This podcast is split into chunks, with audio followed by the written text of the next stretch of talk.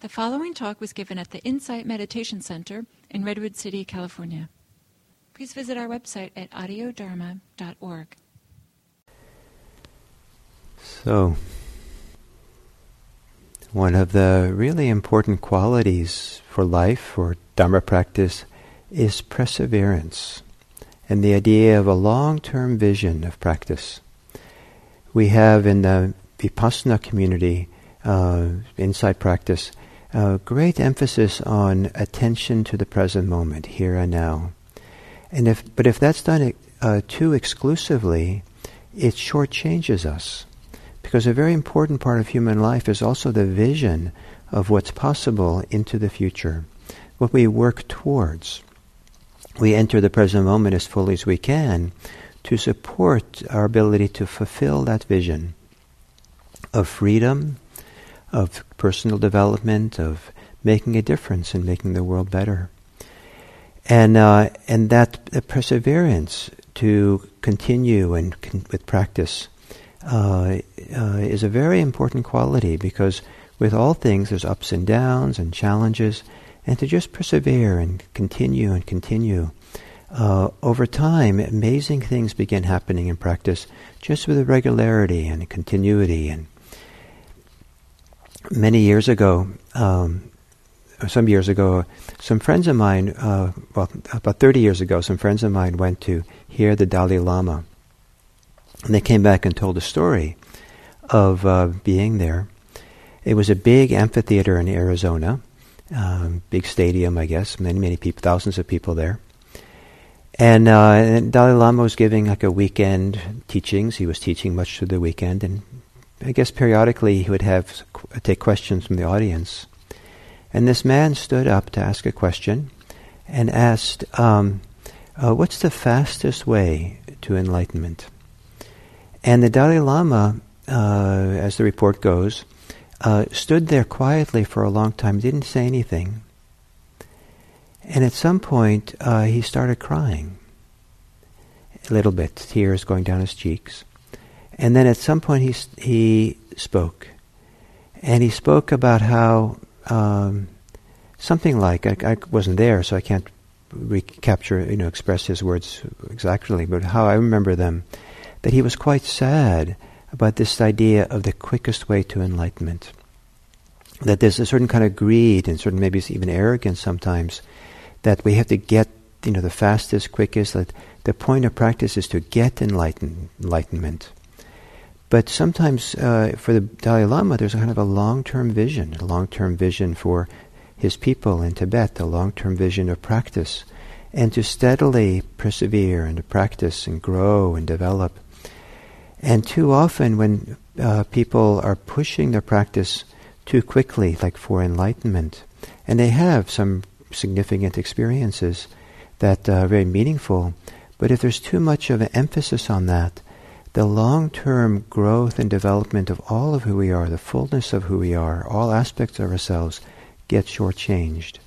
That the full maturation of a person in Buddhism takes time. It's something we have to persevere and with life challenges and involvements and just uh, keep going.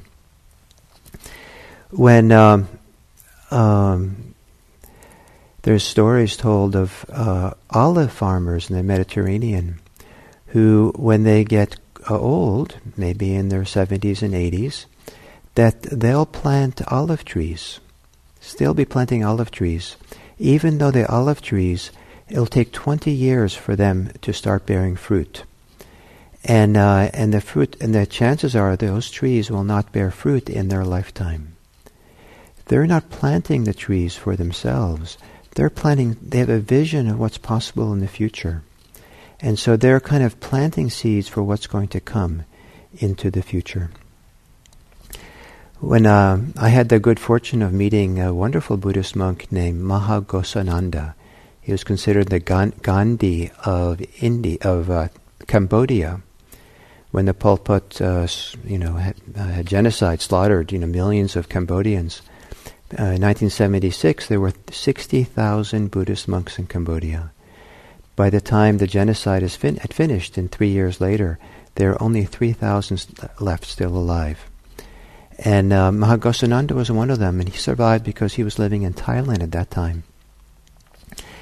And um, and there's a Jack Kornfield uh, went to see him once, knew him in Thailand. They were in the same monastery for a while practicing, and uh, with Ajahn Chah, and um, and Maha Ghosananda went to the refugee camps on the Thai-Cambodian border. Uh, to support and to minister to the Cambodian refugees. And he was warned not to go there. Both the Thai government didn't want him there, and the, and apparently the Pol Pot also didn't want him there, and he, you know, he was threatened with his life.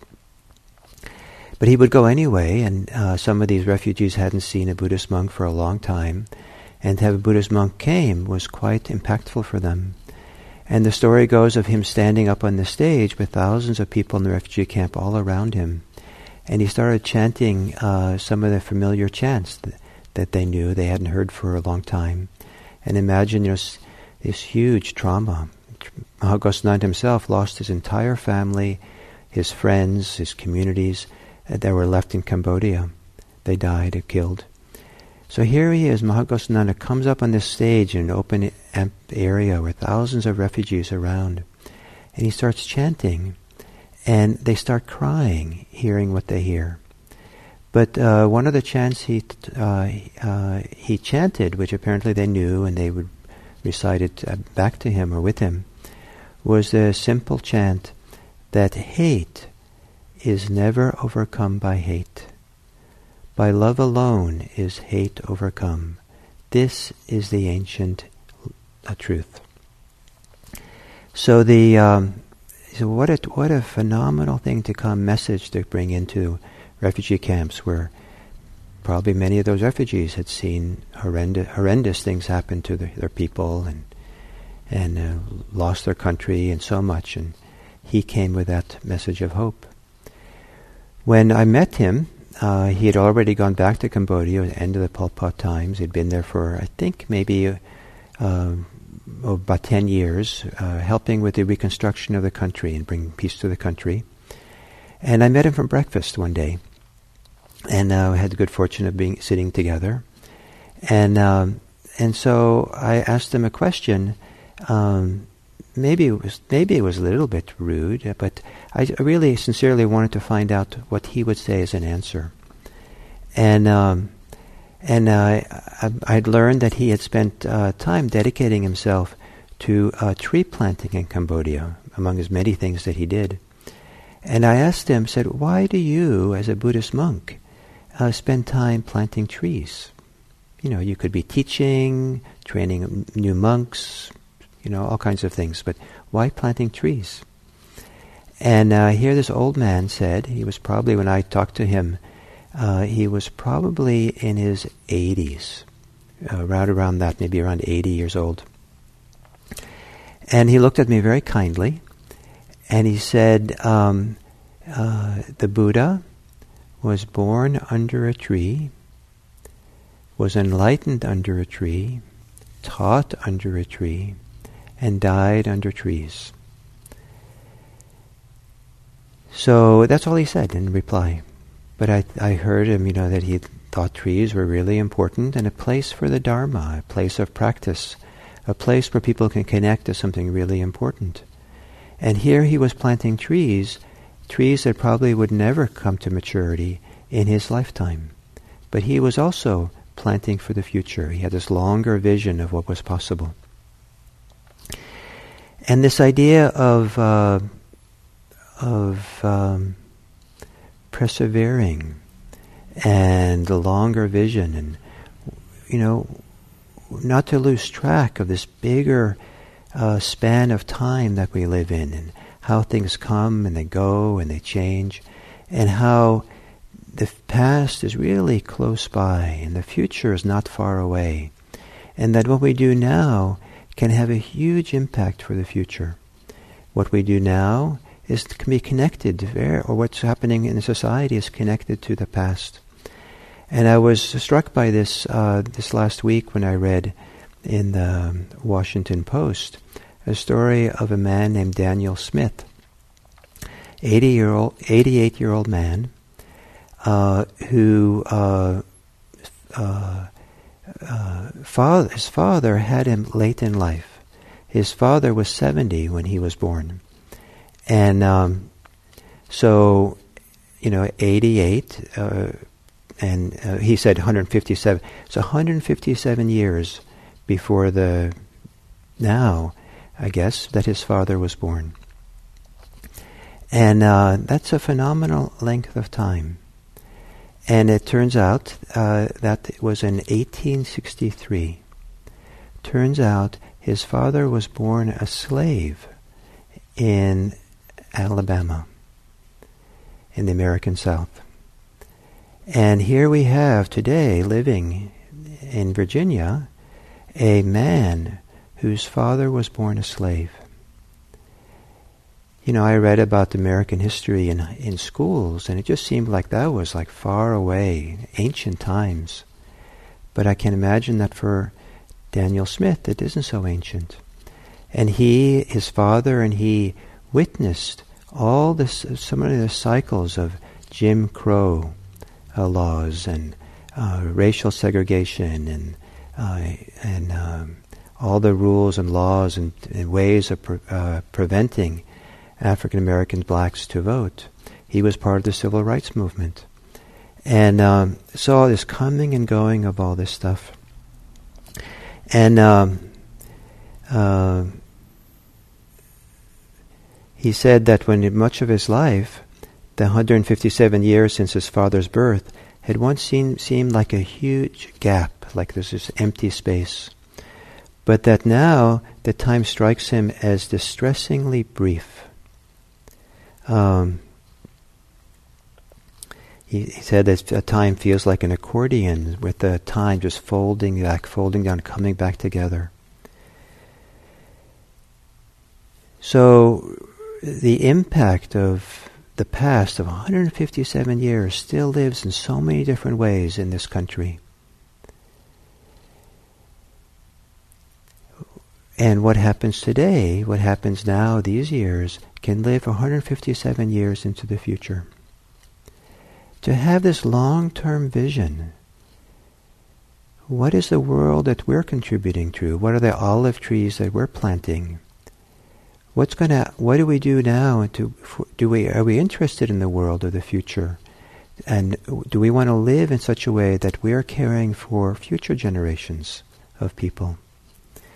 One of the remarkable people uh, we've been reading about this last week is John Lewis, and um, and he was uh, I, I I I love I'm very inspired by he and his colleagues who in the nineteen sixties were dedicated to the movement of nonviolent civil disobedience, that uh, uh, disciples of Gandhi and the American tradition of Henry Thoreau, where there was a very strong dedication to um, to nonviolence and a training in nonviolence.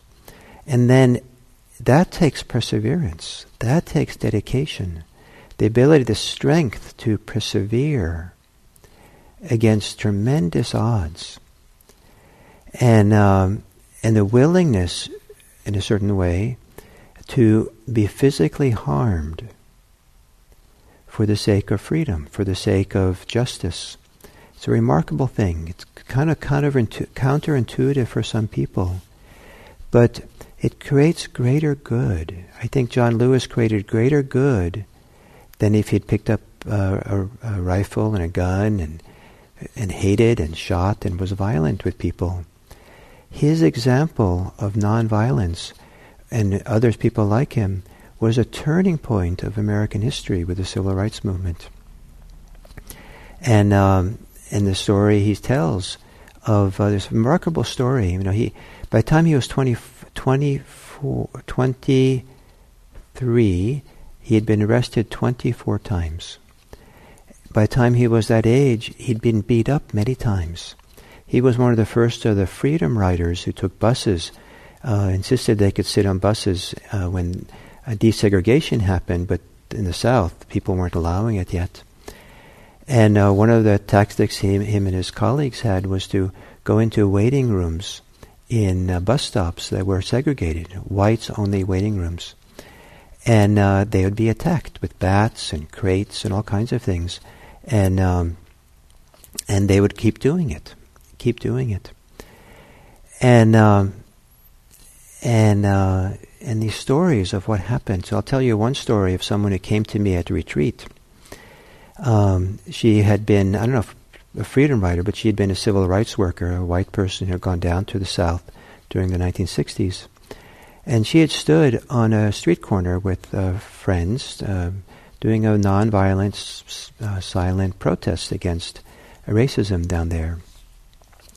And uh, and then at some point a pickup truck came up with uh, a bunch of white men who uh, were opposed to them standing there. And these white men jumped out of the pickup truck and started to beat them up with their fists. The next day, her and her friends went back to the same place to protest again. The same pickup truck came with the same men. They jumped out and beat them up. The third day, she said to me, they jumped out, uh, they were there again. The same men came, and uh, I guess there was a man who came and was standing over her, and he had his fist poised to strike her again. And he looked down into her eyes, they looked at each other, and he he stopped and he said, "What in the world are you doing?" And that day there was no more beating up. That day was the beginning of a dialogue. You start having a conversation with this man. I don't know what the follow-up was, but the idea of being able to change someone who is violent and hateful through our willingness to be present for it and to protest takes perseverance, takes dedication. I think Buddhist practice, with its tremendous dedication on non-harming, is also very aligned with the idea of civil disobedience. To stay present, to not succumb to hate, that's where the perseverance is most powerful. To not succumb to hate, uh, and to stay there, not succumb to violence. This is this is the power that this practice we do can bring us and can be expression of it in our lives. So John Lewis, um, there's this wonderful story. Uh, so and he was going to the South, going into these all-white waiting waiting rooms. And uh, in Montgomery, he did it. And uh, sure enough, immediately these bunch of white people attacked him and his friends. And uh, apparently he was hit over the head with a crate and was uh, ended up unconscious, and maybe ended up in the hospital. He had a lifelong scar in his head from this particular event. And um, and uh, so th- this happened over and over again. When Barack Obama became president, the um, uh, there was a man in the South who had been there in Montgomery in that waiting room. And he had lots of hate, and lots, lots and lots of hate towards uh, black people, and uh, no shortage of expressing it to others. And turns um, turns out when Barack Obama was elected as president, uh, he liked what he saw in Barack Obama, and he started to have remorse for how he'd been in the nineteen sixties. And he went to find people to apologize for how he had been a racist back then. Remarkably, he went and found John Lewis because he was a person who had hit, used a crate to knock him out. He was the most, you know, the most vicious of the people attacking John Lewis. And he went and found John Lewis and he apologized. And John Lewis uh, accepted it and forgave him. Um, um, so this idea, so the perseverance, you know, forty years later or something like that, thirty years later, that um, forty years later, that uh, that um, it took that long for John Lewis's nonviolent civil disobedience and his willingness to stand there and be hurt uh, in that f- tremendous fight for justice, that this man, I, also his name is um, um, Elwin Wilson. Elwin Wilson was, had his heart changed. So are we living for the present only, or are we living also for the future? This is very important when it comes to things like hate. Hate, which I think maybe should be better uh, expressed as hostility. That hostility causes tremendous harm down through the generations. Hostility is a way of harming oneself. The person who's hostile hurts themselves. And I think of hostility as really coming from the kind of the surface of the heart. It comes from a lack of confidence in the depths and strengths of the heart. It comes from a reaction of pain, of anger, of frustration, and a certain kind of uh, misconfidence, the confidence that violence or hostility uh, is effective. And um, it's only effective at the best for a temporary relief, if it's successful to get something to go away. But it, hostility always harms the hostile. And so this is what becomes clear when we sit and meditate. When we start awakening the inner life, and the inner life, the heart, becomes more and more clear what's going on, then we start feeling the impact that things like hostility have. And we start maybe feeling it's not worth it, we shouldn't do this, that there's better places to come from. So a simple thing to, uh, to um, uh, a simple things to say is, um, you know, that uh, uh, you know, we might have anger towards people of a different political persuasion, and uh, some of them upset us quite a bit, um, quite a bit. And recently, someone asked me, "How can I have compassion for these people uh, who I'm so opposed with?" And my reply was, um, first, uh, overcome your hostility. First, have no hate.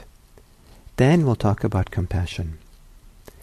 That to leapfrog over the inner work to resolve, to free ourselves from hostility and hate, to leapfrog over that into compassion because it's a great ideal, doesn't, I don't believe it really is very effective.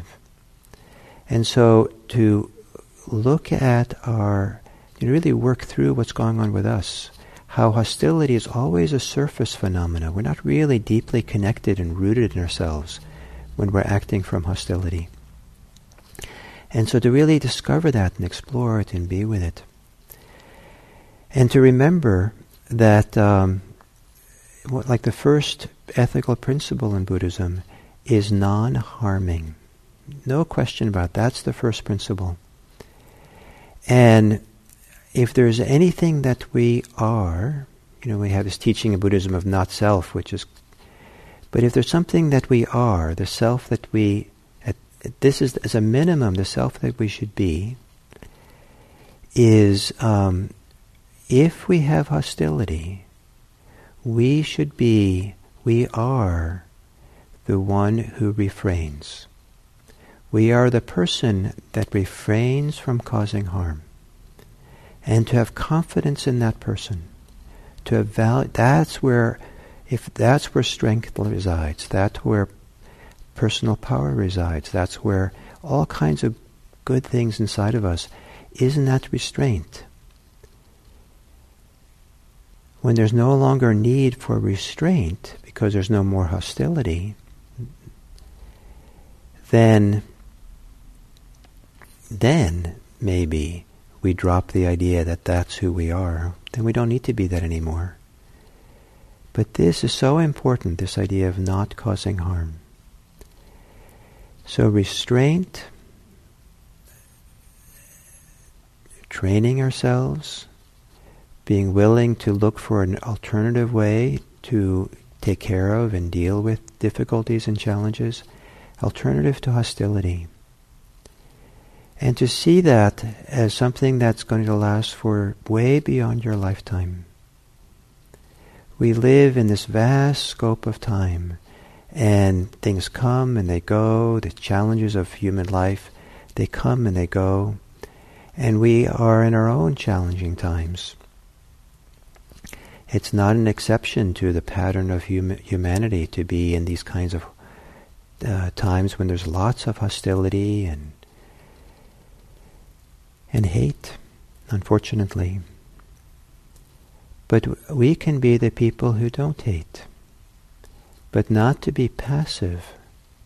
But no matter what side of the political persuasion you might be, to be dedicated to not being hostile, to not hating. That's where strength can be. And then perhaps we can meet each other and find our way. Maybe we, maybe there is a third way, a different way that no one knows yet, that doesn't have to be in this, uh, caught in the grip of oppositional politics. Maybe there's a way in which non-harming and a real dedication to to uh, to civil disobedience, or opposing what we feel is wrong in a non-harmful way, can help all of us find a third way, a new way, can create the conditions for all kinds of trees to grow in twenty, thirty, forty years, all kinds of things to change in, in the slow way that sometimes they change. Uh, may all of us have the perseverance, and dedication, and the restraint of a John of John Lewis. May all of us have the fortitude and dedication of a Maha Ghosananda. May all of us plant trees that will last long beyond our lifetime, so that we are planting seeds of peace, seeds of goodness, seeds of how that of welfare and mutual respect for all people. May all people live at peace. Thank you.